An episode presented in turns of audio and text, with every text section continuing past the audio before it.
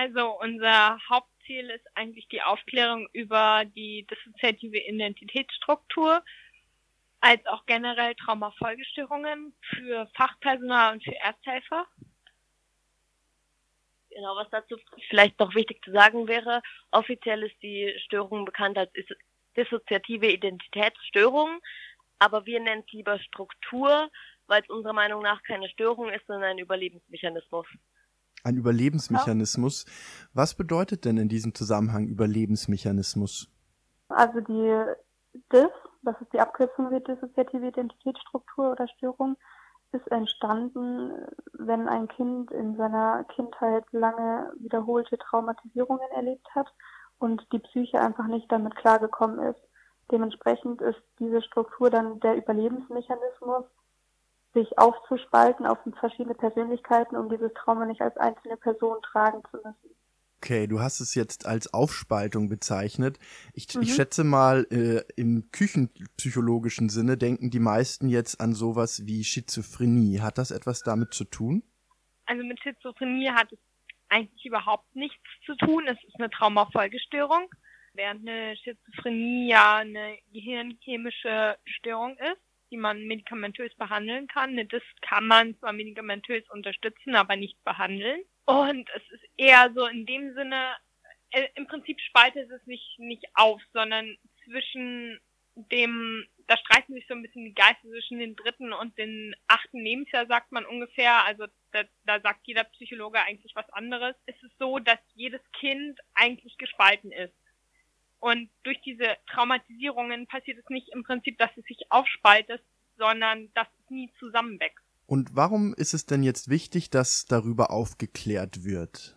Weil da ähm, einfach viel zu wenig Wissen herrscht und also viele Leute eben wie du auch das sofort mit Schizophrenie verknüpfen, was per se ja eigentlich gar nicht so wirklich stimmt. Und genau, Anni, willst du dazu auch noch was sagen? Also bei einer DIS ist es ja nicht nur so, dass es sozusagen verschiedene Persönlichkeiten gibt, sondern es kommen noch ganz, ganz viele Begleiterkrankungen mit sich, wie zum Beispiel, dass jede Persönlichkeit eine andere Erkrankung sowohl physisch als auch psychisch haben kann. Und es hat große Auswirkungen auf das Leben draußen. Also wenn es, gibt zum Beispiel etwas, das nennt sich dissoziative Krampfanfälle. Und wenn eine betroffene Person draußen einen dissoziativen Krampfanfall hat, dann wissen die meisten Leute überhaupt nicht, was sie tun müssen. Nicht mal Fachpersonal wie Rettungsdienst oder ähnliches. Und deswegen ist es wichtig, darüber aufzuklären, damit die Leute einfach anfangen können, ein lebenswertes Leben zu führen. Die Nora und ich haben halt sehr viele auch negative Erfahrungen, zum Beispiel mit dem Rettungsdienst oder die Polizei oder halt auch mit Fachpersonal wirklich aus Psychiatrien und Kliniken gemacht, weil einfach kein Wissen über diese Erkrankung herrscht. Also selbst quasi die Profis wissen nicht, wie sie mit dieser Erkrankung umgehen müssen. Und deswegen haben wir uns halt auf die Fahne geschrieben, die Leute mitzunehmen, den Leuten zu erklären, was bedeutet das eigentlich, eine DIS zu haben? Was bedeutet das, eine Traumafolgestörung zu haben? Wie geht man damit um? Wie lebt man damit ein Leben? Könnt ihr euch genau. erklären, genau. warum da so wenig Wissen herrscht, vor allem auch in Psychiatrien? Da denkt man sich ja eigentlich, das sind, das, das sind die Fachleute. Also ein Grund ist bestimmt, weil diese, dieses Krankheitsbild relativ unbekannt ist und es wird auch häufig gesagt, dass es sehr selten ist, was gar nicht so wirklich stimmt. Eine dissoziative Identitätsstruktur kommt ungefähr so oft vor, wie Menschen rote Haare haben oder Schizophrenie haben tatsächlich. Gar nicht mal so selten. Aber es gibt auch viele Leute vom Fachpersonal, die diese Störung nicht anerkennen und diese Struktur nicht anerkennen und sagen, nee, das gibt es nicht. Was für Betroffene natürlich total schlimm ist, wenn, wenn die Persönlichkeiten verleugnet werden. Und vor allen Dingen, es ist so, dass man das tatsächlich heutzutage tatsächlich beweisen kann. Ich weiß nicht mehr genau, wie dieses MRT heißt, aber es gibt so eine Art buntes MRT. Und das wenn heißt man funktionelles MRT. Genau, dieses MRT kann, wenn man gezielt switchen kann. Also das muss man halt wirklich von einer Persönlichkeit in die andere Persönlichkeit gezielt switchen können.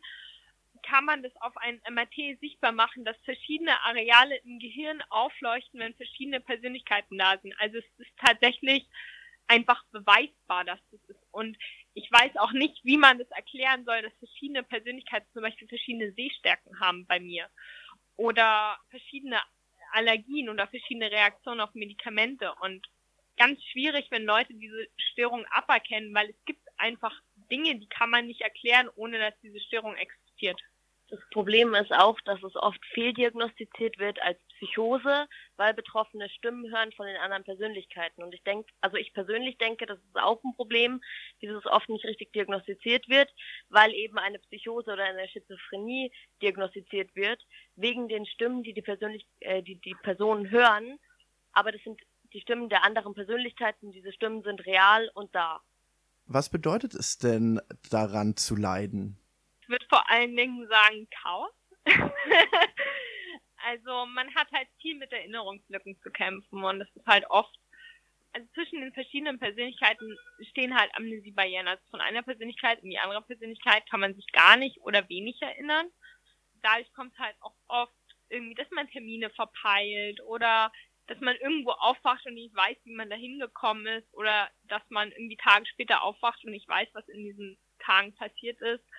Und auch, dass man ganz oft irgendwie falsch behandelt wird, weil die Leute nicht checken, dass gerade ein Kind vorne ist und halt mit dem Kind umgehen wie ein Erwachsenen, aber das funktioniert halt so nicht.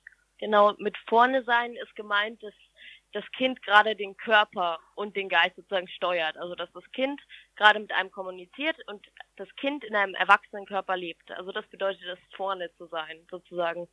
Und ich glaube, es heißt auch, also mit einer Dis zu leben, einfach auf ganz viel Unverständnis zu stoßen, weil es eben so unbekannt ist und sich die Leute das so schlecht vorstellen können, was das bedeutet. Deswegen finde ich die Frage auch recht gut.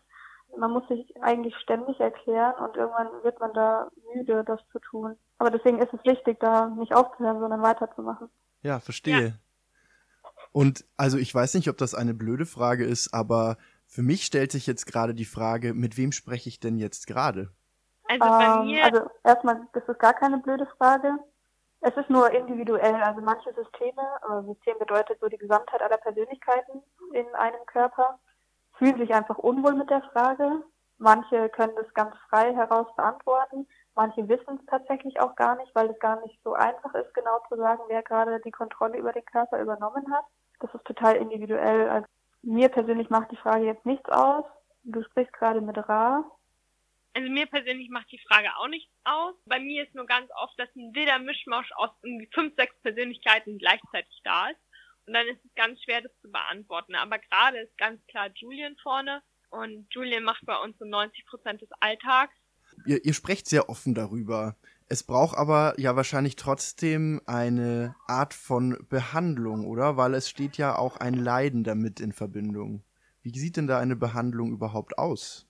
Also der erste Schritt ist so die Innenkommunikation nennt sich das herzustellen, also die Kommunikation zwischen den verschiedenen Anteilen, dass diese miteinander kommunizieren und die Amnesiebarrieren abgebaut werden. Also dass einfach jeder Persönlichkeit weiß, was gerade passiert und wer welche, äh, einfach klar ist, wer welche Aufgaben übernimmt.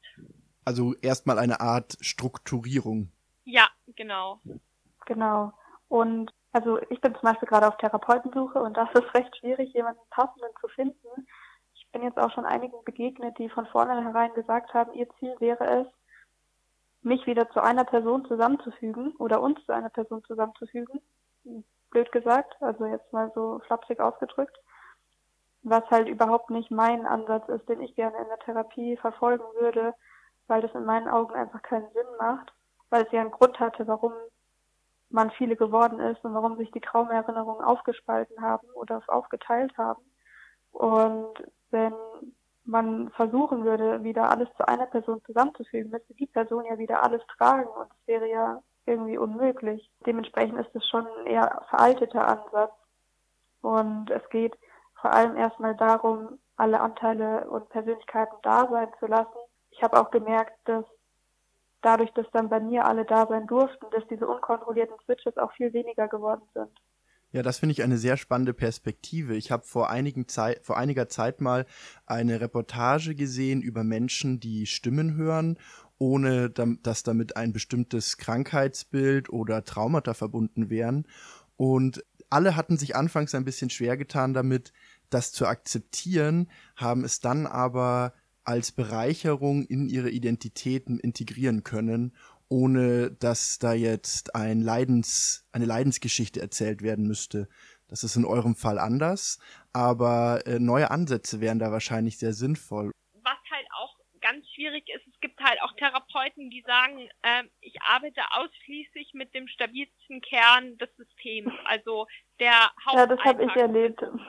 Das finde ich halt auch einen sehr veralteten Ansatz, weil weil es einfach schwierig ist, weil jede Person seine Daseinsberechtigung hat und jede Persönlichkeit eine individuelle Persönlichkeit ist. Und es ist so, als würde man mit 20 oder 30 oder was weiß ich wie vielen Leuten eine Therapie machen. Aber man kann, wenn man 20, 30 Patienten hat, nicht nur einen Patienten behandeln und die anderen Patienten einfach ignorieren. Das geht nicht. Genau. Ich würde ganz gerne noch was zu unserem Projekt sagen. Lu, willst du dazu vielleicht was sagen? ich hatte schon den Wunsch mit 16 ein solches Projekt ins Leben zu rufen, habe das dann aber jetzt erst im November 2022 habe ich das gestartet zusammen mit einigen Freunden, eben mit der Annie und der Nora hauptsächlich. Wir haben noch einige andere Freunde im Boot, aber die arbeiten eher im Hintergrund.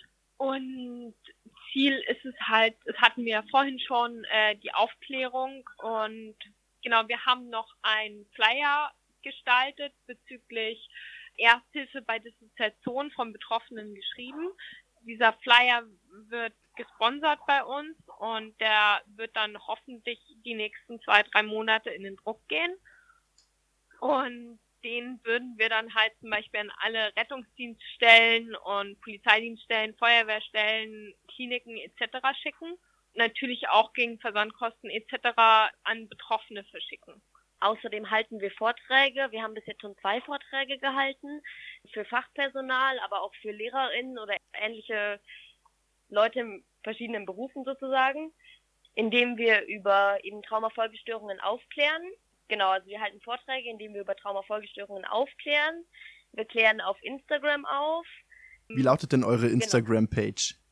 Dis, also D-I-S, Punkt, is, Punkt, me, unterstrich Projekt. Also, also This is Me Projekt. Genau. Mhm. Der Name This is Me kommt eben von der dissoziativen Identitätsstörung mit dem D und dann This is Me, also das sind wir, das bin ich und wir sind halt noch so viel mehr.